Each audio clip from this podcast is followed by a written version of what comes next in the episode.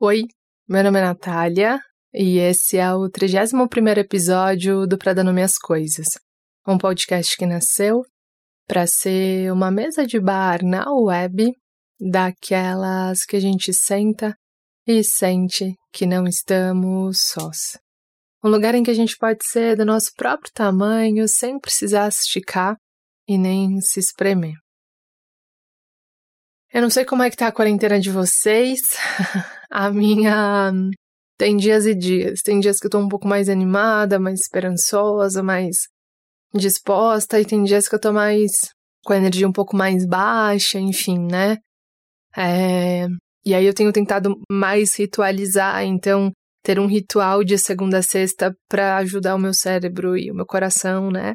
A, a se manterem ancorados. Então, acordo, tomo café, faço uma meditação, aí depois vou ao trabalho.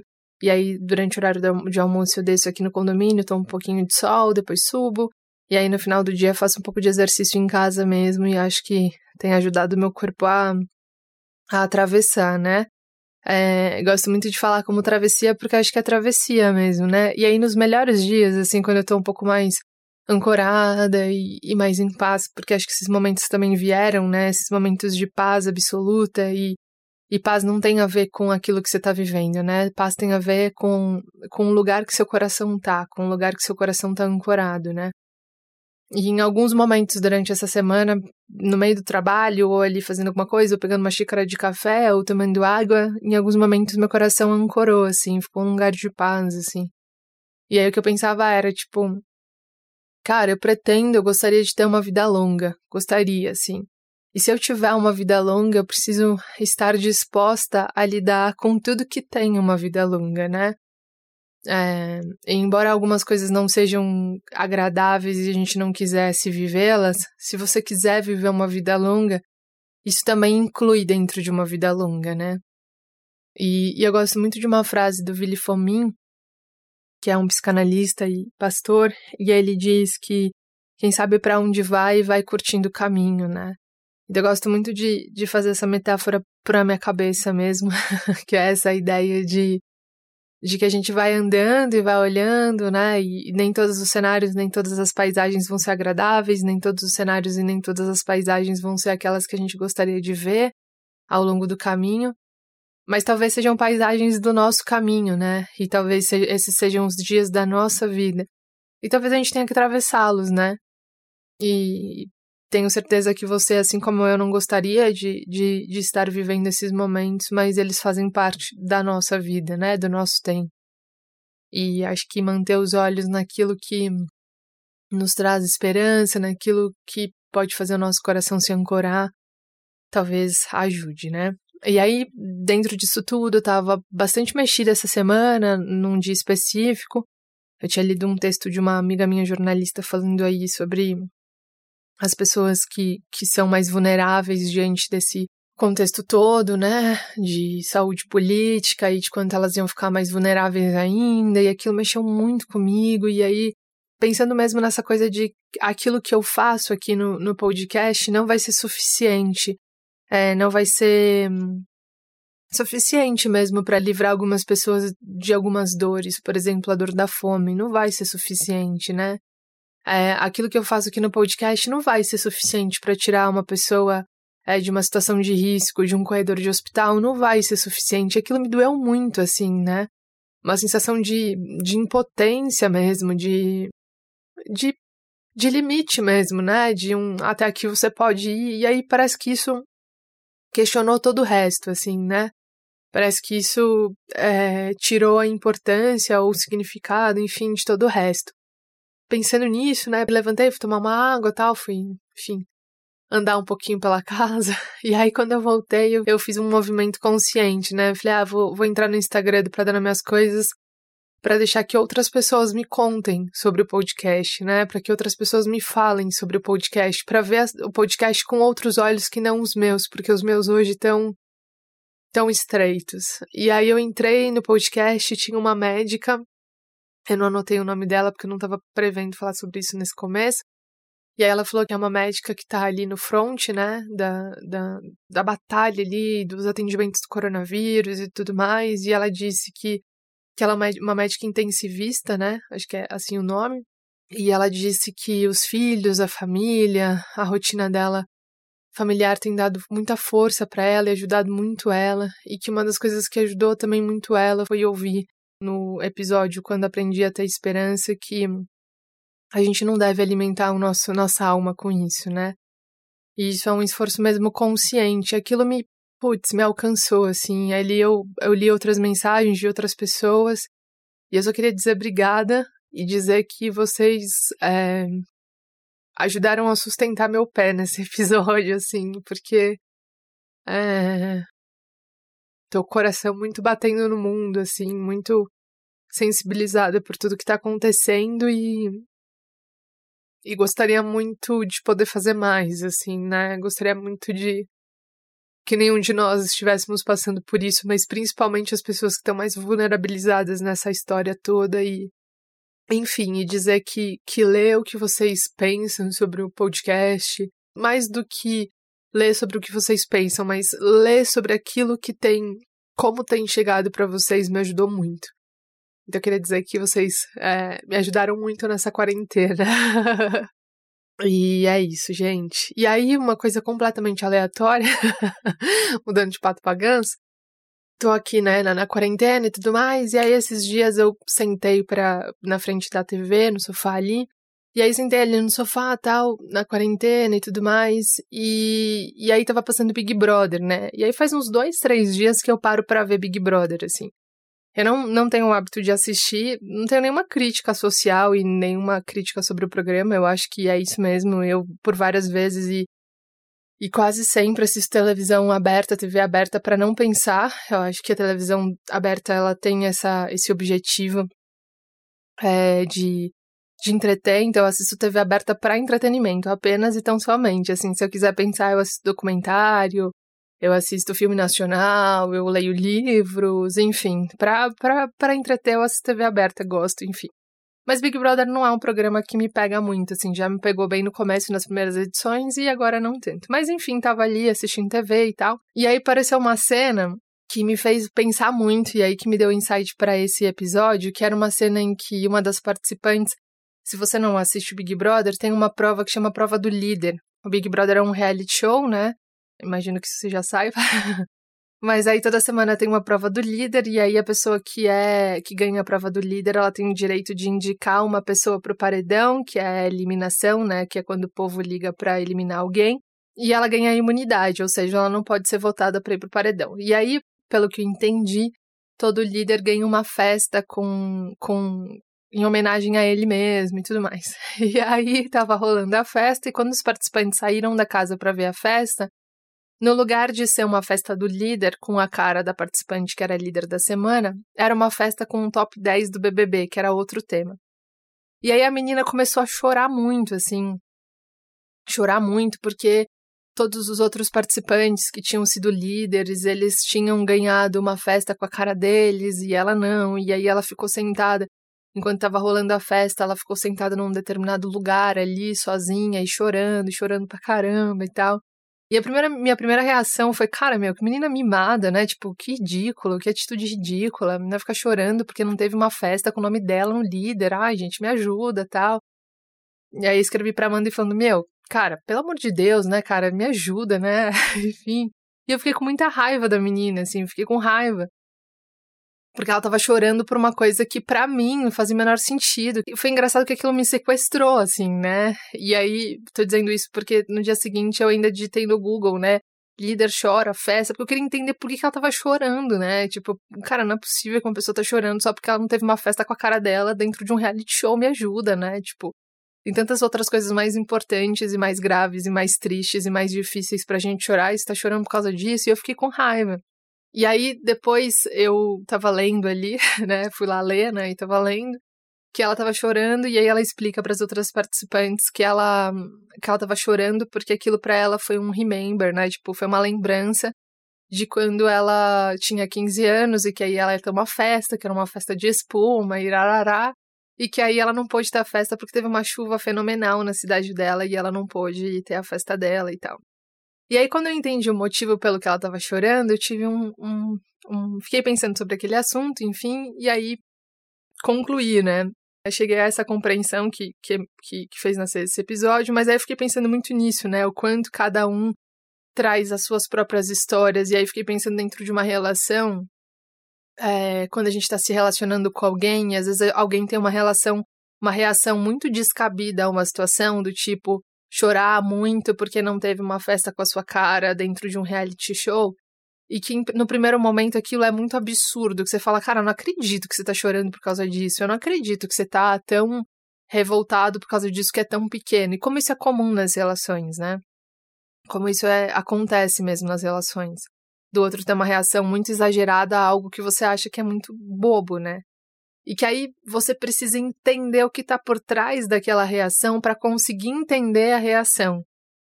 Mas aí eu fiquei pensando, para além disso, então, para além de, de sacar que ela estava chorando ali porque ela não teve uma festa de 15 anos e aquele trauma que para ela foi um trauma reflete anos depois em algo que era um reality show, eu fiquei pensando quantas vezes a gente é, suporta ou não suporta estar em algumas relações exatamente por causa da história da pessoa. Então, o que eu queria dizer é saber que aquela pessoa chorou porque ela não teve uma festa com a cara dela no Big Brother, me dá raiva. Me dá raiva porque ela tá chorando por uma coisa que é muito idiota. E aí tem um primeiro braço dessa história que é: eu tô com raiva porque ela tá chorando por causa de uma coisa pequena, porque eu não me permito chorar por causa de uma coisa pequena. E aí isso é muito legal. Porque daí a gente saca que o outro sempre é um espelho da gente. As emoções que a gente sente em relação ao outro são sempre um auto-lembrete sobre a forma com que a gente se trata. E eu acho isso muito fantástico, porque quando ela chora por uma coisa que eu acho pequena demais e isso me irrita, ela tá me dando a chance de rever porque aquilo me irrita. E aí a conclusão que eu cheguei foi que, tipo, eu fiquei puta com ela porque ela chorou, porque eu não me permito chorar por coisas pequenas. Então eu acho isso muito fantástico, assim, no exercício do autoconhecimento, na jornada do autoconhecimento, porque a gente começa a perceber que aquilo que a gente não tolera no outro tem grandes chances de ser algo que a gente não tolera na gente mesmo. Então eu não tolero que ela chore por uma coisa que eu julgo pequena, mesquinha e fútil de repente, porque eu não tolero que eu faça isso. E aí eu fiquei pensando também, para além disso, o quanto às vezes a gente nega uma pessoa, ou, nega uma relação com uma pessoa, ou nega, sei lá, uma aproximação com alguém, justamente pela história que aquela pessoa traz, né? Que às vezes é importante que eu entenda o porquê que ela teve aquela reação, mas como eu não consigo me relacionar com a minha com o meu não choro, com a minha não lamentação, com a minha lamentação por coisas pequenas, eu não vou conseguir me relacionar com outro pelo mesmo motivo. Porque aquela pessoa se permite fazer algo que eu não me permito fazer. Então eu não consigo me aproximar dela. Enfim, é, esse episódio fala sobre relacionamentos, não sei se ficou muita brisa. e sobre as nossas é, responsabilidades nas relações também. Boa audição.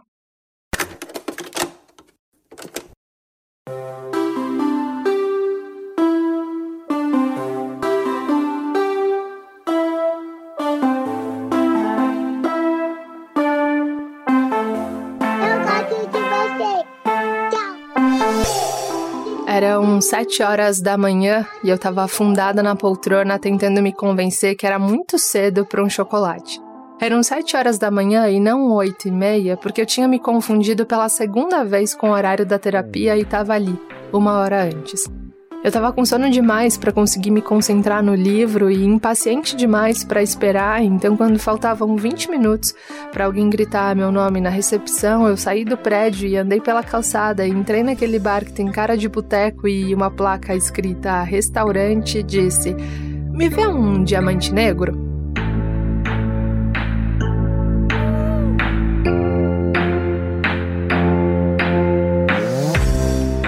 40 minutos depois, a Renata despejou a água da garrafinha no copo e disse: As relações, Natália, as relações são construíveis.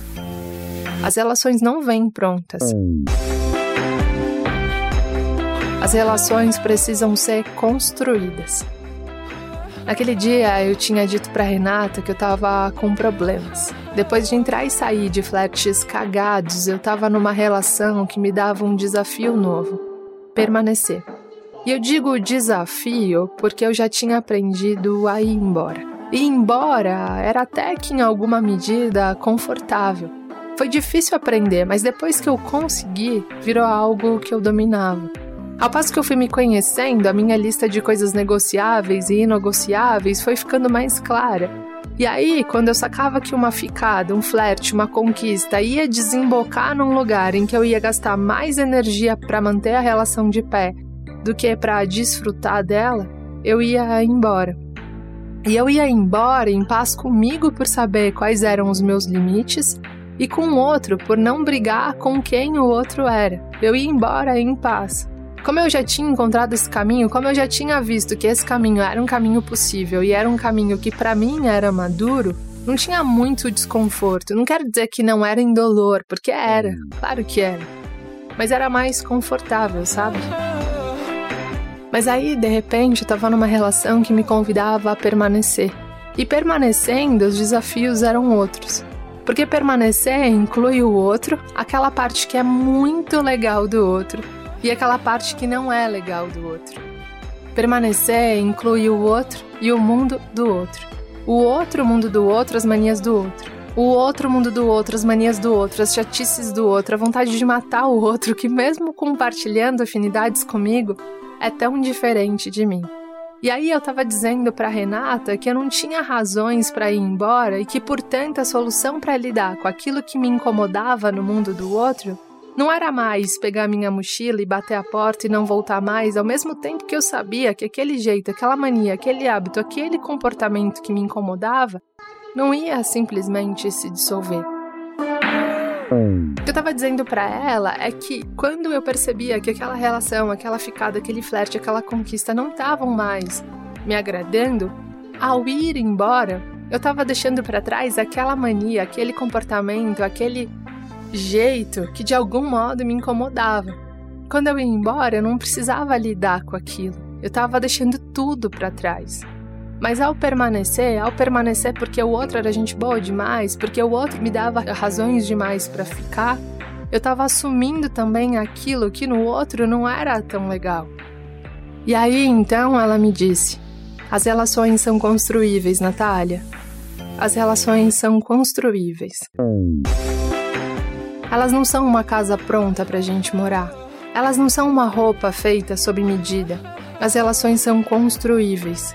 E quando ela disse aquilo, eu saquei que eu ia ter que assumir a minha parte naquela construção. E eu não sei se você já participou de alguma construção, tipo de repente pintar as paredes da sala, ou tipo de repente fazer um muro. Mas construção é uma parada legal porque a gente pensa no que ela vai ser, mas o trajeto, o durante, o fazer a construção, às vezes é difícil pra caramba, às vezes é pesado, às vezes exige da gente um tanto, às vezes a gente gostaria de estar fazendo outra coisa, tipo sol tomando um sol. Construção é algo que exige a nossa participação. E nem sempre é fácil. E às vezes exige um desconforto, às vezes exige uma disposição que nem sempre a gente está muito assim disposto a fazer. A gente só queria ver a mesma parada pronta, a gente só queria mesmo entrar dentro da casa e descansar e ver TV. A gente queria mesmo que as coisas fossem prontas sem a gente precisar participar, porque construção é um negócio difícil mesmo.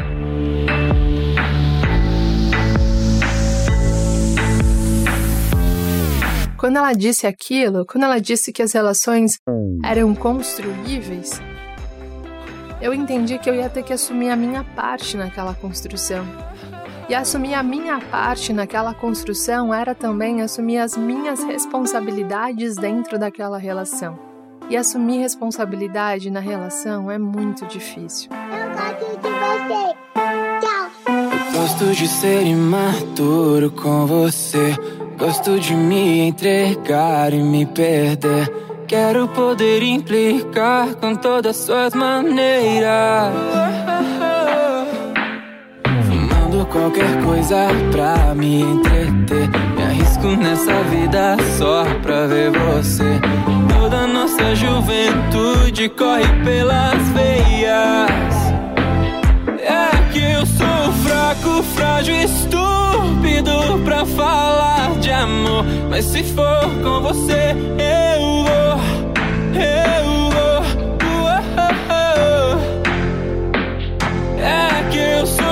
fraco, frágil, estúpido pra falar de amor. Mas se for com você, eu vou, eu vou.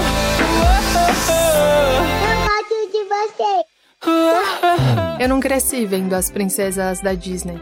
Eu não cresci vendo as princesas da Disney porque as fitas eram caras e lá em casa meus pais usavam a grana para outras coisas mais fundamentais. Mas mesmo assim, eu cresci acreditando em príncipes encantados, ou na ideia que tem os príncipes encantados. Isso quer dizer que eu cresci com a ideia de que teria alguém que superaria todos os obstáculos para ficar comigo. E que ao superar todos os obstáculos para ficar comigo, isso seria a prova desse amor. A prova do amor que a pessoa sentiria por mim era a quantidade de sacrifícios que essa pessoa estava disposta a fazer, a superar para ficar comigo. E aí eu fui crescendo, amadurecendo, amando, me decepcionando, caindo, me apaixonando, indo para terapia, meditando, me autoanalisando, e isso deixou de fazer sentido. E deixou de fazer sentido porque eu entendi que eu podia ter, que eu podia viver uma existência plena. Que eu podia ser amada em tudo que eu era. Mas se eu podia ser amada em tudo que eu era, isso significava que eu também tinha que deixar que o outro fosse amado em tudo que ele era. E aí essa ideia de sacrifício começou a ruir. Porque essa ideia de sacrifício é quase como uma afirmação que para amar o outro, você não pode se amar. Porque se a ideia de amor tem a ver com sacrifício, isso inclui sacrificar coisas que são importantes, fundamentais para você, para você ter o outro, ou para você provar que você ama o outro. Ou seja, é colocar o outro num lugar em que ele ou ela fica acima de você e você abaixo.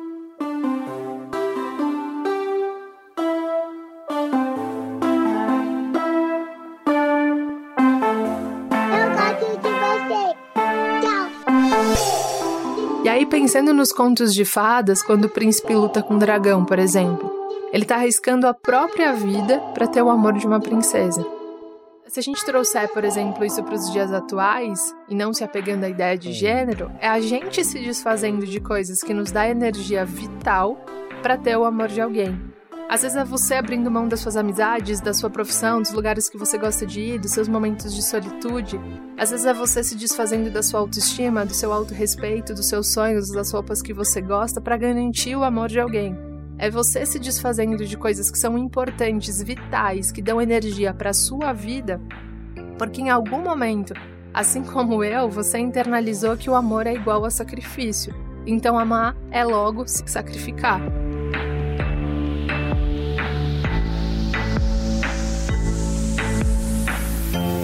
E aí, quando eu entendi que o amor não era igual a sacrifício, eu entendi que, do mesmo modo que eu mereço ser amada na minha inteireza, o outro também merece ser amado na inteireza dele. E aí, um outro desafio se apresenta, que é o que eu faço quando o outro não age, não se comporta, não faz, não diz, não se mostra do jeito que eu espero. Na ideia da comunicação não violenta, você diz. Você diz como você se sente. E dizer como você se sente demanda uma vulnerabilidade muito intensa, muito difícil. Porque dizer como a gente se sente não é acusar o outro, não é apontar os defeitos que a gente acha no outro, é dizer: quando você faz isso, eu me sinto desrespeitada. Ou quando você faz isso, eu me sinto invisível. Ou quando você faz isso, eu me sinto desprezada. Dizer como a gente se sente para o outro não é brigar com o outro, é comunicar para o outro como você se sente quando o outro faz determinada coisa em relação a você. Eu tenho um bom exemplo disso. Há alguns meses eu tive um conflito com uma pessoa que eu amo muito na minha família. Eu precisava tomar uma decisão a respeito de uma situação e essa pessoa impôs o ponto de vista dela sem ouvir o meu. Na verdade, ela ficou tentando me convencer do porquê eu teria que seguir aquilo que ela achava e não aquilo que eu achava. E aí, quando eu fui explicar o meu ponto de vista para aquela decisão que cabia a mim e à minha vida, essa pessoa não quis ouvir e enumerou outros 10 pontos do porquê ela achava que eu tinha agido errado. E aí eu fiquei bastante chateada, fiquei bastante chateada com a forma com que aquela pessoa conduziu aquilo. E na hora eu não consegui dizer nada. E aí no fim do dia essa pessoa me chamou para conversar. E aí quando eu cheguei para conversar com ela, a primeira coisa que essa pessoa perguntou foi: "Você ficou chateada?" E aí, a vontade que eu tive foi de, cara, descarregar, de brigar e de, de pegar todos os defeitos que eu enxergava naquela pessoa e jogar tudo na cara. Por quê? Porque eu tava vendo naquela pergunta uma vulnerabilidade. Aquela pessoa tava me perguntando de um lugar que era, cara, eu saquei que alguma coisa te deixou chateado e eu quero ouvir. Eu saquei que teve alguma coisa que eu fiz ali, do jeito que eu me posicionei que não foi legal, eu quero te ouvir. Então eu queria pegar a vulnerabilidade. Então eu queria pegar aquela vulnerabilidade que eu enxergava naquela pessoa e descontar nela, ser agressiva com ela. E fazer uma vingança porque eu me senti vulnerável, então eu queria fazer ela se sentir vulnerável também. Só que aí, por alguma razão que só os astros podem explicar, eu só disse. Eu fiquei, eu fiquei chateada e eu fiquei chateada porque a escuta é algo muito importante para mim. E quando você não me escuta, eu me sinto desrespeitada. Veja, eu coloquei a minha necessidade. A escuta é algo importante para mim e disse o que eu sinto quando a minha necessidade não é atendida. E quando você não faz isso, eu me sinto desrespeitada. Eu não sei de verdade, embora eu acredite que seja, se foi por causa disso que essa pessoa nunca mais agiu do mesmo jeito. Mas essa pessoa nunca mais agiu do mesmo jeito. Nunca, nunca mais. E eu achei engraçado porque umas três semanas depois eu fui compartilhar uma coisa que eu tinha feito. E essa pessoa pensava de um jeito diferente, achava que eu devia ter feito de outro jeito. E quando essa pessoa foi se posicionar daquela forma enérgica, que era um hábito e um padrão dela, essa pessoa colocou a mão na boca, assim, quase como para silenciar, né? O corpo falando, para silenciar. E aí, depois de uns 4 ou 5 minutos, foi pegar um café, nanã, voltou e falou: Legal, eu acho que eu teria feito de outro jeito, mas legal do jeito que você fez. E aí eu fiquei pensando no poder que isso tem, né?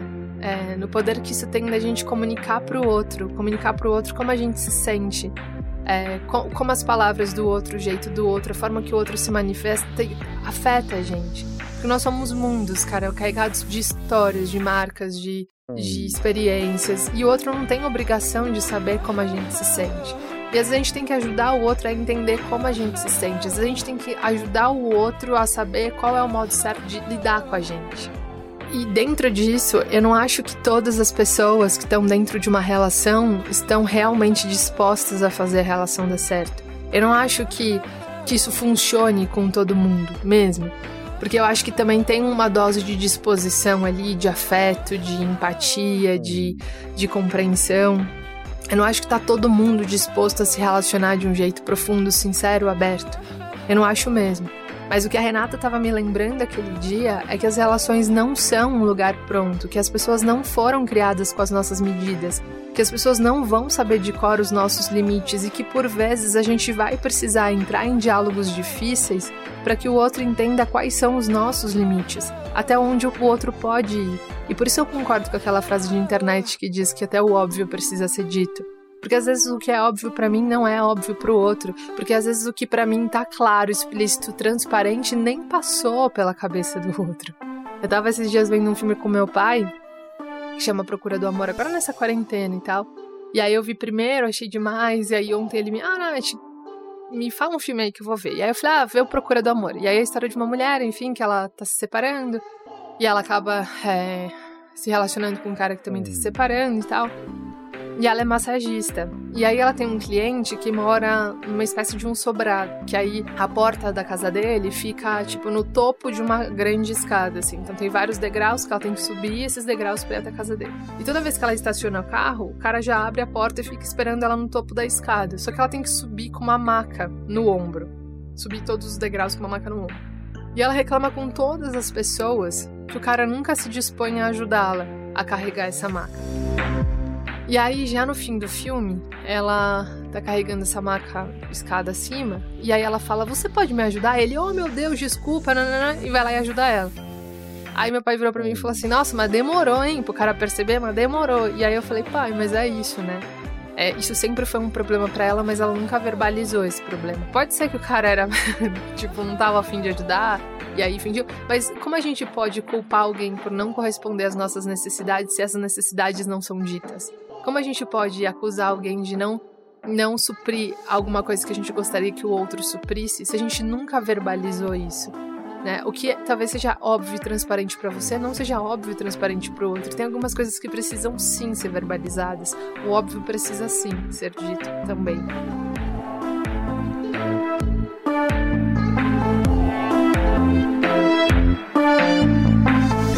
As relações são construção e para a gente construir, por vezes, a gente precisa dizer o que a gente sente. E dizer o que sente não é atacar.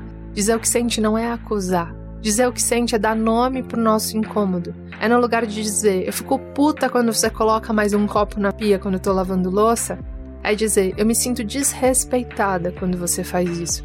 Ou eu me sinto invisível quando você não faz a sua parte. Ou eu não me sinto amada quando você age dessa maneira. É muito mais fácil a gente se conectar com o sentimento do outro por trás da raiva, por trás do ataque, do que se conectar com a raiva do outro. Porque a raiva, dentro dessa ideia da comunicação violenta, ela gera defesa. Então, quando eu acuso o outro, brigo com o outro, o outro vai automaticamente se defender.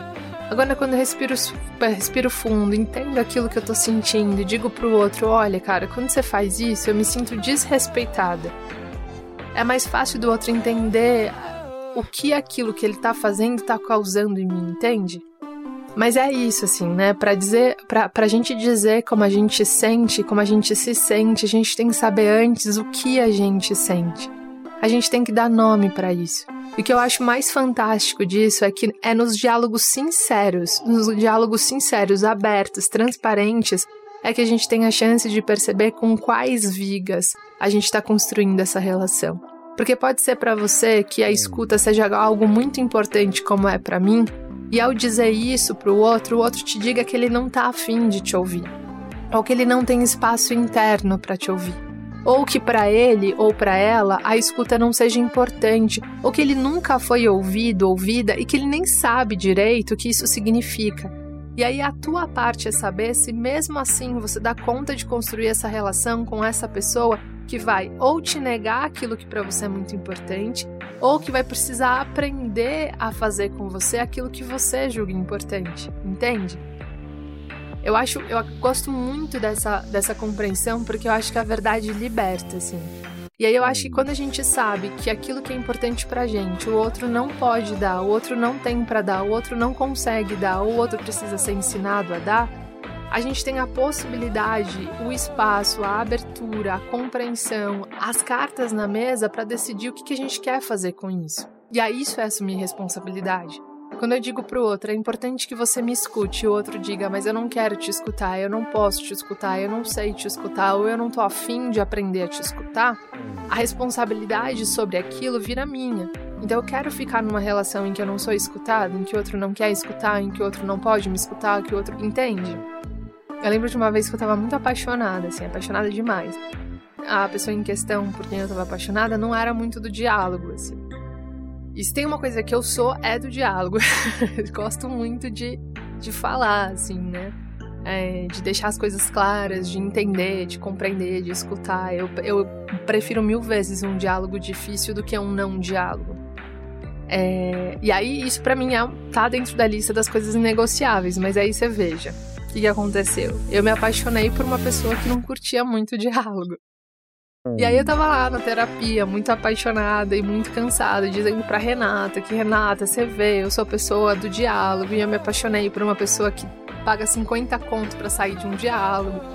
E eu gosto, eu gosto demais dessa pessoa, mas eu me percebo tendo que elaborar as coisas por mim pela pessoa e entender as coisas por mim pela pessoa e ficar traduzindo o tempo todo as coisas por mim, pela pessoa e tal. E meio que uma sensação de, de culpa, porque eu tinha consciência que eu tava negligenciando uma coisa que era importante para mim, então em alguma medida eu sabia que essa era a minha responsabilidade.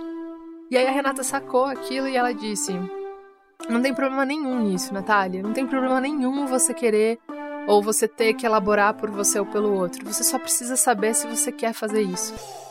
É maravilhoso? Não tem problema nenhum se você quiser ficar nessa relação em que você tem que elaborar por você e pelo outro, sendo que a escuta é algo importante para você e o diálogo não existe. Não tem problema nenhum em você se adaptar a uma relação que não é a ideal para você. Você só tem que ter consciência e autorresponsabilidade de saber que é isso que você decidiu fazer. Não tem problema nenhum fazer. E eu achei isso aquilo tão maravilhoso. O que ela tava dizendo era assuma a tua parte, cara pálida. Assuma a tua parte. Você já percebeu que a pessoa não é do diálogo. Você se apaixonou justamente por, pessoa, por essa pessoa do não diálogo, por quê? Porque a vida tem dessas. Então, se você quer ficar nessa relação com essa pessoa do não diálogo, sendo você uma pessoa do diálogo, assuma isso para você. E para de cobrar do outro algo que o outro não vai poder te dar. Algo que o outro já mostrou que ele não tem para te dar. Só assuma a tua parte, não tem problema nenhum se você quiser. Nenhum, cara, nenhum. Inclusive é nas diferenças que a gente cresce. Mas você só precisa assumir que é isso que você quer fazer. Eu achei isso tão maravilhoso, porque às vezes a gente fica cobrando do outro coisas que o outro já demonstrou que ele não tem para dar, que ele não quer dar, que ele não consegue dar. E a gente fica insistindo, querendo, querendo. O outro já falou que não tem. Outro já falou que não tem disposição, que não quer, que não consegue.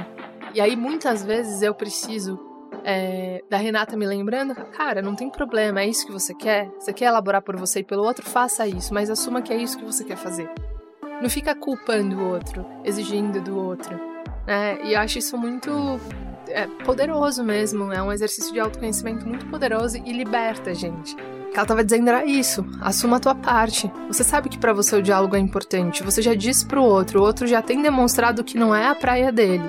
Cabe a você decidir. Você quer continuar fazendo por você e pelo outro? Não tem problema nenhum nisso se você quiser. Só assuma a tua parte nisso, só assuma a tua responsabilidade nisso. Só assuma que essa relação será construída em cima desse terreno. Assuma a tua parte no acordo, assuma a tua responsabilidade nisso. Que a gente tem um pouco disso também, né? De muito de querer que o outro se transforme ou de que o outro mude para agradar a gente. A gente topa a relação com o outro, mas desde que o outro seja aquilo que a gente espera que ele seja. O outro é o outro, né? Eu muito de uma frase que diz: Ninguém muda ninguém, ninguém muda sozinho, nós mudamos nos encontros. E a gente quer que o outro mude para ficar com a gente no encontro. E às vezes o outro vai mudar por livre e espontânea vontade, porque ele achou que faz sentido para ele, porque ele viu a possibilidade de te perder, e aí ele falou: putz, eu não quero perder essa pessoa, vou tentar dialogar com essa pessoa, vou tentar escutar essa pessoa, vou tentar aprender essa ferramenta nova para não perder essa pessoa. Mas a pessoa tem que querer mudar, né? E eu acho muito chato quando, quando a gente tá com o outro e o outro fica querendo mudar a gente o tempo todo, né? Esses dias eu tava na frente do condomínio e tal. Tava lá distraído, esperando o farol fechar, e aí parou um carro do meu lado, e aí a pessoa de dentro. Tá muito sério, hein? Aí eu olhei e falei, caramba, era o Rodrigo, meu primeiro namorado, aquele que eu falei do episódio 10. E eu e o Rodrigo, a gente tinha mil diferenças, assim, né? E, e a gente se relacionou ali na casa dos 20 anos e tal. E hoje eu sou uma Natália muito diferente, assim. E hoje, olhando pro Rodrigo, eu vejo quantas coisas eu falhei com ele, por querer que o Rodrigo fosse uma pessoa que o Rodrigo não era.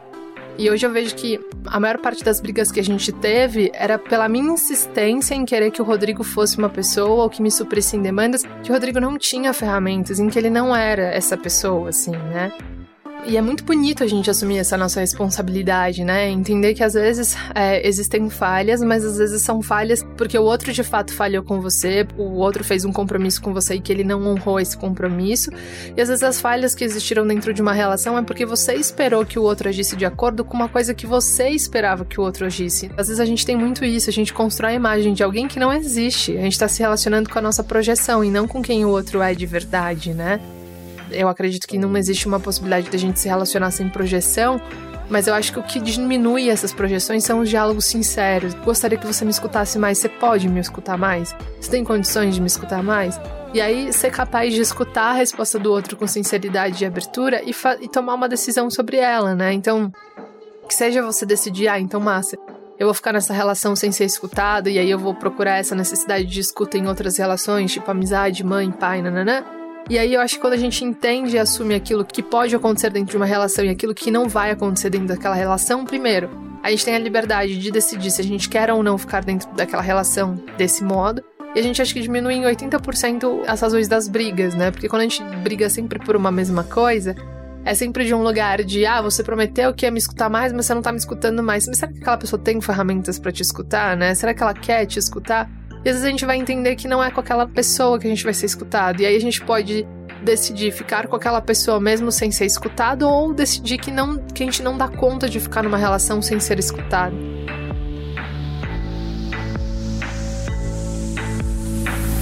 Eu gosto de você. O que eu acho é que a gente fala hoje muito sobre responsabilidade afetiva, mas me parece que a gente tem confundido esse conceito, sabe? Porque responsabilidade afetiva não é sobre reciprocidade. Responsabilidade afetiva não é cobrar que o outro faça aquilo que a gente gostaria que ele fizesse ou que ele cumprisse um papel dentro de uma relação que a gente idealizou. Responsabilidade afetiva é sobre sinceridade. É sobre falar o que o outro pode esperar de você e o que ele não pode esperar de você. É ouvir do outro o que você pode esperar dele e aquilo que você não pode esperar dele. E aí, sabendo o que a gente pode ou não pode esperar, a gente decidir se a gente quer ficar ou não ficar nessa relação. Né? É, a responsabilidade afetiva é deixar as cartas na mesa, tanto as nossas quanto as do outro, a da outra, para que a gente tenha a possibilidade de decidir se a gente quer continuar jogando com aquelas cartas ou não.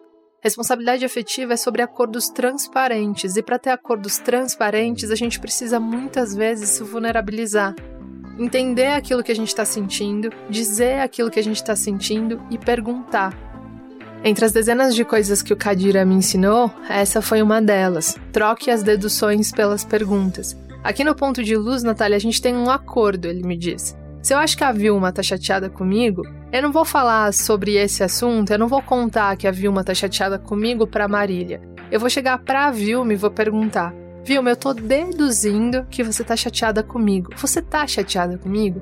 Se eu chego para trabalhar e colocaram uma outra pessoa na minha sala e eu começo a desconfiar que aquela pessoa pediu para ficar na minha sala para me sacanear, eu vou para a direção e pergunto. Eu tô deduzindo, porque quando a gente fala que a gente tá deduzindo, a gente tá afirmando pro outro que a gente tá chegando àquela conclusão a partir das nossas conclusões.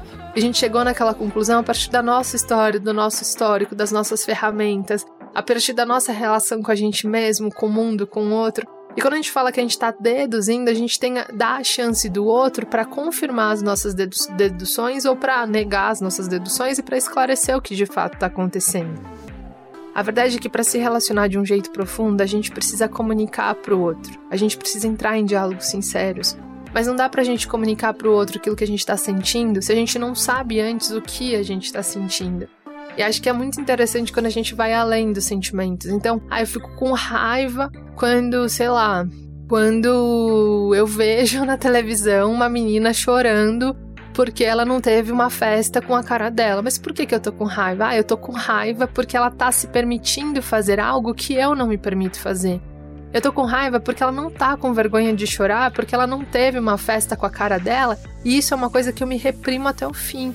Então, quando eu fico com raiva dela, isso demonstra para mim a minha rigidez comigo mesmo. E acho que quando a gente vai trazendo a gente mesmo para as relações e tirando todos os problemas da mão do outro, ou da cara do outro, ou do jeito do outro, as coisas vão ficando um pouco mais fáceis, sabe? Acho que para se relacionar de um jeito profundo, a gente precisa se vulnerabilizar. A gente precisa dizer o que a gente sente sem acusar o outro entrar em diálogos sinceros, assumir responsabilidades, e isso é difícil demais. E é difícil demais porque quando eu saí do consultório, eu escrevi uma mensagem que dizia: A gente pode conversar mais tarde? A minha ideia era dizer o quanto eu estava me sentindo sufocada para aquela outra ponta da relação. Mas assim que eu entrei no ônibus, eu percebi que eu nunca tinha dito naquele tempo quais eram os meus limites. Eu nunca tinha sequer deixado claro quais eram os meus limites para aquela pessoa. Mais do que isso, eu percebi que eu não estava respeitando os meus próprios limites porque eu estava de algum modo ansiosa demais para agradar aquela nova paixão. E aí, quando eu percebi isso, o dedo que estava apontado para o outro, para o lado de fora, expulsando o problema para aquela outra ponta da relação, voltou para mim. E aí aquela conversa, aquele problema que eu tava querendo resolver fora, virou o problema que eu tava precisando resolver dentro. Era eu que não tava me respeitando.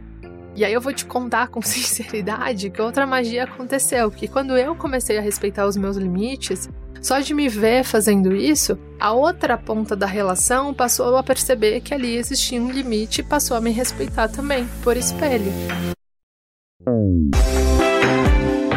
Eu acho que se relacionar é muito mais difícil do que conta os contos da Disney. Eu sigo tentando. Eu acho que também falar o que sente, assumir as nossas responsabilidades, ser fiel aos nossos princípios e valores, traz uma lucidez que é muito difícil de bancar. E é por isso que a gente foge dela. E é por isso que é mais fácil a gente achar que todos os problemas da relação são a respeito do outro. Porque enquanto tá no outro, a gente não precisa se olhar. Enquanto tá no outro, a gente pode se eximir da nossa responsabilidade, se eximir da nossa parte, se eximir do nosso papel. É melhor a gente cobrar do outro aquilo que ele não tá dando do que assumir que a gente aceitou estar numa relação em que nos falta o essencial. É muito mais fácil a gente fugir de conversas é, difíceis, de diálogos sinceros, porque fora de diálogos sinceros, fora de conversas difíceis, eu não preciso dizer com sinceridade como eu me sinto. Eu não preciso me vulnerabilizar. E aí eu digo tudo isso e eu lembro uma vez que o Fê, o Felipe Ferreira, que acho que o, o wig dele no Instagram é Ostra Felipe, poeta incrível, tem um livro maravilhoso e tá perto de lançar um outro projeto e ele sempre senta aqui com a gente, ele me lembrou, depois de um dos episódios, que as relações não são realmente uma conta ou um tipo de cálculo que a gente age racionalmente, e por isso também, quando o assunto, quando o assunto é o coração, Nada é simples, nenhum caminho é fácil, nenhum caminho é levinho ou doce ou plano de caminhar, né? Construção, quando a Renata lembra que, constru... que as relações são construção, construção vem com tudo que é construção, com pó, com poeira, com barulho, com incômodo, com esforço físico, com vontade de chorar no meio da obra, com, com, vontade de derrubar tudo, com aquela sensação de, cara, por que, que eu fui me meter nessa obra? Eu devia ter deixado tudo como que tá. Acho que entrar em diálogos sinceros, entrar em conversas difíceis é literalmente entrar em contato com tudo que envolve uma obra. Que é aquela sensação de, cara, tava tão melhor quando, tava, quando essa casa tava erguida aqui, num chão cheio de problema, mas tava tão melhor. Porque daí a gente não precisava lidar com a poeira, com o barulho, com o vizinho reclamando, com a ideia de que a gente vai ter que comprar tijolo depois de ter comprado cimento. Enfim, é tão mais fácil lidar com a obra já pronta, mesmo quando ela tá em cheio de problema, é muito mais fácil. Mas é isso. Talvez porque, talvez porque eu acredite muito no diálogo, talvez porque eu sinta essa diferença é, de dizer o que a gente sente, é, talvez porque acredito muito porque o tempo me fez acreditar, porque caí muito, porque errei muito e porque a minha versão de hoje também é, é, menos, menos madura e menos sábia do que a minha versão de daqui cinco anos, porque eu acredito também que a vida vai me ensinar muita coisa. Mas eu tô dizendo tudo isso porque eu acredito de verdade que as relações são um espelho. E às vezes o que o outro tá refletindo pra gente é a nossa própria ausência da gente mesmo. Às vezes o outro tá refletindo pra gente os limites que a gente não coloca. Às vezes o outro tá refletindo pra gente a falta de escuta que a gente não faz com a gente mesmo.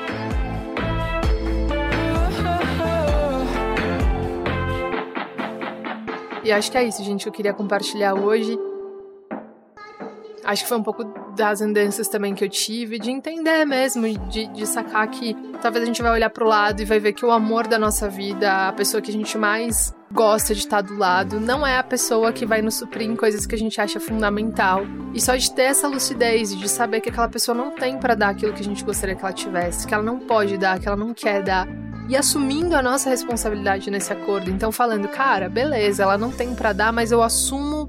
A, eu quero ficar com ela mesmo assim e sem culpabilizar o outro, né? Porque às vezes o outro já disse que não tem e a gente fica brigando com o outro, querendo que o outro nos dê aquilo que ele já disse que ele não vai dar, que ele não tem para dar, que ele não quer dar ou que ele não consegue dar. Enfim, eu acho que assumir a nossa parte nas relações é uma coisa muito difícil, muito. Quando o problema da relação tá no outro, enquanto as nossas faltas estão no outro, enquanto é o outro que é o mal da relação, mais fácil a gente, a gente lidar, né? Enfim, não sei se faz sentido para você, mas para mim foi muito importante lembrar que as relações são uma construção foi muito importante a Renata me lembrar isso e foi muito importante ver Big Brother e entender que às vezes o outro só tá refletindo os nossos, uh, os nossos conteúdos, né? Que, que na verdade a, a, relação é tão foda, assim, eu acho, eu acho o relacionamento, independentemente de qual seja, né? Eu, eu foquei mais na relação romântica aqui, mas independente se seja uma relação de pai ou mãe, sua com seu pai ou sua com sua mãe, sua com seu irmão, com a sua irmã, sua com seu chefe ou com um colega de trabalho, enfim, o outro sempre vai refletir pra gente os nossos próprios conteúdos. E isso é muito legal. Porque quando a gente começa a perceber que aquilo que nos irrita profundamente, que aquilo que nos magoa profundamente, que aquilo nos, que nos espanta profundamente tem a ver com os nossos próprios conteúdos, a gente começa a perceber no outro uma puta potência de autoconhecimento. É lógico que, cara, isso é um exercício aí que é, não dá pra gente também é, só focar nisso, enfim. A gente é humano e age como humano, enfim, né? E claro que é muito mais fácil eu olhar para uma relação que eu tive aos 20 anos e perceber isso do que vivendo uma relação, enfim. Acho que esse lugar é, em que não existe erro ou não existe projeção também não existe. Mas acho que assumir as minhas responsabilidades dentro da, das relações me ajudou muito a caminhar nas relações e a entender em quais relações eu topo, em quais relações eu não topo, quais eu banco, quais eu não banco. Enfim, acho que é isso, gente. E como principal lembrete, né? As relações são um espelho e às vezes o que o outro está refletindo pra gente é só a nossa própria ausência da gente mesmo. Às vezes o que o outro tá fazendo por você, ou tá mostrando para você, ou tá sinalizando para você, embora não seja de uma forma consciente, é, é, as suas próprias faltas com você mesmo, é as suas, suas ausências de limite com você mesmo. Foi isso, pelo menos, que essa relação fez por mim. Foi isso que eu entendi. Quando eu fui trazer o problema para fora, eu saquei que, na verdade, quem tava falhando comigo não era o outro, era eu mesmo. E isso me abriu. É isso, galera. Se vocês gostaram desse, desse episódio, que foi um pouquinho diferente, essa quarentena tá tá trazendo novidades, né? Porque, é, enfim, tô tentando ir mais, mais no fluxo.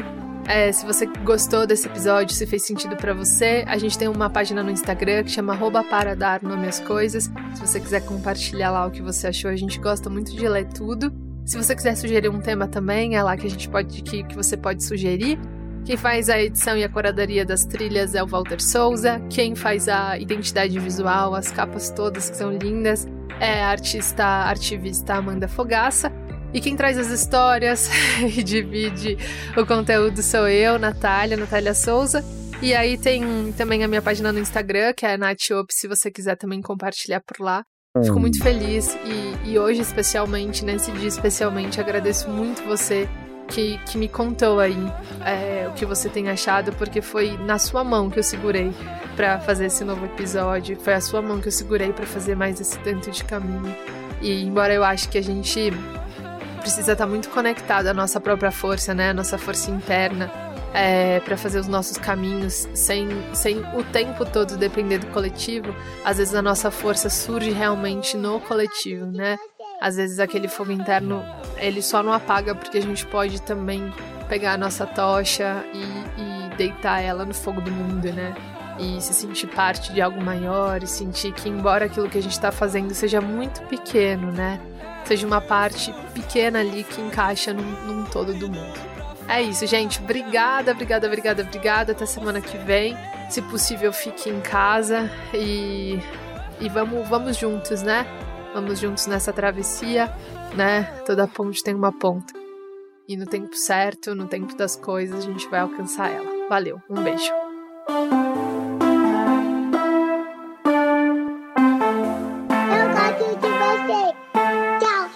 Gosto de ser imaturo com você. Gosto de me entregar e me perder. Quero poder implicar com todas suas maneiras qualquer coisa pra me entreter. Me arrisco nessa vida só pra ver você. Toda nossa juventude corre pelas veias. É que eu sou fraco, frágil, estúpido pra falar de amor. Mas se for com você, eu vou,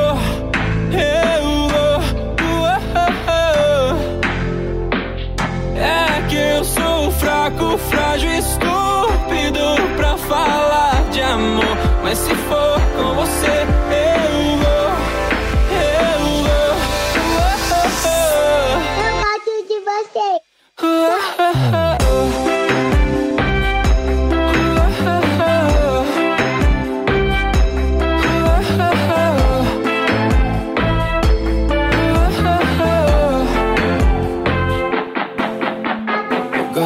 Ser imaturo com você. Se eu minto é com cuidado pra não perceber. Quero poder implicar com todas suas maneiras. Mando qualquer coisa pra me entreter. Me arrisco nessa vida só pra ver você. Toda nossa juventude corre pelas veias muito frágil, estúpido pra falar de amor. Mas se for com você, eu vou. Eu vou, eu vou. É que eu sou fraco, frágil, estúpido pra falar de amor. Mas se for com você, eu vou.